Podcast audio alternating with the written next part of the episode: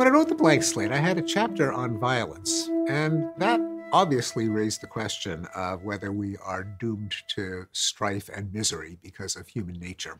And I knew that the chapter, which argued that we do have violent impulses uh, in us, was going to meet with resistance from people who thought, well, are you saying that war is in our genes and so we should not work for peace, that we're stuck with rape and mayhem and assault because uh, we just can't help it? Now, I think that's a, a, a non sequitur, kind of lazy thinking. I pointed out that, of course, we're not doomed to perpetual violence because there are a lot of features of human nature. There isn't just our competitive or dominant or sadistic or vengeful impulses, but also our sense of empathy, our capacity for self control, our ability to formulate moral norms, our ability to come up with incentives and institutions that make it not worth people's while to commit acts of violence.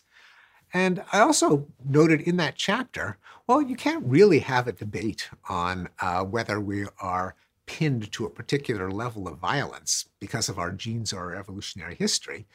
Anyone knows uh, human history knows that that can't be true. There are huge changes in violence over history, and a lot of them are in the direction of lower violence. No matter what human nature consists of, you can't deny things like every civilization used to have slavery. Slavery then got abolished as a legal institution.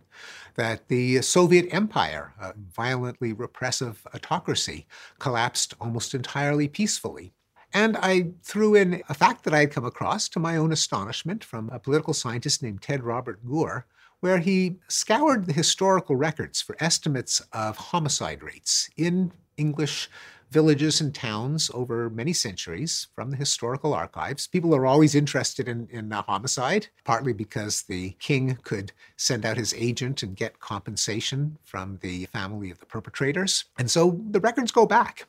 And amazingly, if you plot homicide rates in English towns over the centuries, from the 13th century to the present, you get a kind of noisy cloud, but there's an unmistakable downward trend.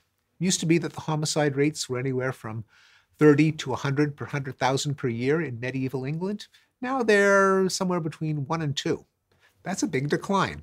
Anyway, I tossed that out in the chapter on violence just to underscore the fact that, look, there's just no debate over whether humans are stuck with a constant level of violence. And kind of left it at that. A few years later, I was asked to contribute to a, a web feature called What Are You Optimistic About? And a bunch of uh, scientists and philosophers and uh, were asked to just toss out their speculation. And I repeated some of these observations. I said, look, World War III never happened, and the Soviet Empire collapsed, and, uh, and homicide uh, declined in England since the, the Middle Ages. Over the next couple of weeks, I started to get correspondence from scholars in a bunch of different fields who said, you know, you could have added to your list. Did you know that it was not just England where homicide declined, and it wasn't just that handful of data, but we now have good data from half a dozen European countries. They all show the same thing from the medieval uh, times to modernity. Interpersonal violence has fallen by a factor of uh, 10 to 30. Wow, that's interesting. Someone else wrote and said, uh, Did you know that since the end of World War II, rates of uh, war have gone down? Now, it's easy to miss because they haven't gone down to zero. And we all remember terrible wars like Vietnam. But if you actually plot the number of people killed per year in wars, it's kind of a roller coaster, but with a huge downward slope. We're living in a particularly peaceful time. Uh, someone else said, Hey, did you know that children are abused and beaten less often? Rates of physical abuse are down, rates of sexual abuse are down. Someone else wrote and said, Did you know that rates of uh, domestic violence are down? That is, the, the beating and killing of wives and girlfriends. Well, as I started to sit on all of these sources of data from these diverse scholars who didn't know of each other's existence, and they all seemed to point in the same direction, I thought, hey, there is there's a, a pattern going on here, and almost no one knows about it. Partly because academics are in their separate silos, so the pattern was not noticed by anyone. Uh, partly because our intuitions about society are driven by uh, vivid images and anecdotes. This is a feature of human cognition discovered by Amos Tversky and uh, Daniel Kahneman called the availability bias. An available image, an available anecdote uh, is worth a, a zillion statistics. We read about a killing, we think that crime is up. We read about a war, we think the world is in flames. When you actually plot the data, so you take into account all the people who aren't murdered by their uh, spouses, all the countries that are in boring peace, that never get reported in the papers, all the cities that don't get shot up by terrorists, then you get a very different picture. And I thought, well, we got to make sense of this. For one thing, people should just know about these data that I was lucky enough to have sent to me. And also, great challenge for a scholar of human nature, for someone interested in human behavior in all of its variety. First of all, how come our ancestors were so violent? Second of all, how do they manage to to tame it? How did we manage to get all those curves to keep going down? That led to my book, The Better Angels of Our Nature Why Violence Has Declined, a title that I stole from Abraham Lincoln, which captures the key idea in psychology that human nature is complex. We have different angels and demons, even though some of us impel us to violence, others can tame that violence. So I discussed um, six different historical declines of violence. I didn't think they were all, they didn't happen at the same time. They didn't happen in the same places. They didn't happen for the same reasons. None of them are linear or even monotonic, that is, always going down. There are always lurches and blips. Sometimes there are uh, horrific reversals, like the two world wars, but it's a phenomenon that, at least working back from the present, you see in many kinds of violence and uh, all over the world. There was the decline in personal violence from medieval times to the present, which I call the civilizing process after the great sociologist Norbert Elias. There was the humanitarian revolution of the Enlightenment, the abolition of cruel and unusual punishment, like burning at the stake and breaking on the wheel and being torn apart by horses and being clawed by iron hooks, which all got abolished within a 50 year period. There was the, the long peace, the fact that the great powers, the, the 800 pound gorillas on the world stage, no longer fight each other the way they did for centuries, and that uh, World War III never happened.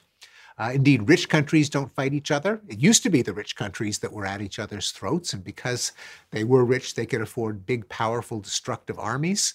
Uh, war has declined so that it's more the poor countries where it's still a problem, but even there it's uh, declining, and I call that phenomenon the new peace. Finally, there are the rights revolutions, the decline of violence against uh, racial minorities, such as the decline of slavery and lynching and hate crimes and Jim Crow laws, the uh, women's rights revolution and the decline of rape and battering. And yes, they really have declined if you measure them. The children's rights revolution, the decline of corporal punishment like spanking and of child abuse. Again, the data show that they've come down. Even the decline of violence against gay people, uh, laws that criminalize homosexuality and uh, hate crimes against uh, gays. Uh, we're beginning on an animal rights revolution where cruelty to animals is in decline. Humane methods of farming, regulations of research with animals, decline of blood sports like cockfighting and bullfighting. Then, of course, as a psychologist, I had to make sense of it. I'm kind of see human nature as my uh, my problem, and how did this uh, seeming miracle or miracles uh, take place? Well, they're not miracles. They come about because of our our institutions, our norms, our laws that try to bring out the better angels of our nature uh, and give them the upper hand over our inner demons, like our desire for revenge and dominance and exploitation. Things like government and the rule of law that uh, we don't settle our scores with dueling or blood feuds or vendettas or uh, mafia wars, but with a court system and uh, a police force. Institutions like literacy, which make the inner lives of other people come alive through fiction, through journalism, through narrative, like education that warns us against the disasters that leaders have led their countries into like trade and commerce. We often think of business as a callous and cruel and inhuman institution. In fact, the history seems to suggest, and as a lot of Enlightenment philosophers argued, commerce is a pacifying force. Better to trade for things than to steal them. Uh, you don't kill your customers. You don't kill your, your debtors. And in, in general, people who do business with each other are less likely to try to kill each other. It becomes cheaper to buy things than, than to steal them. So all of these institutions, these creations of uh, culture, work with our nature, not because we're blank slates. We still have all of those ugly impulses. And if those institutions, if those norms, if principles of enlightenment and civilization unravel or decay, violence could come roaring back, and in many places uh, it does. But our ingenuity, our empathy, our uh, common purpose allows us to let our better angels prevail and to tame the darker side of human nature.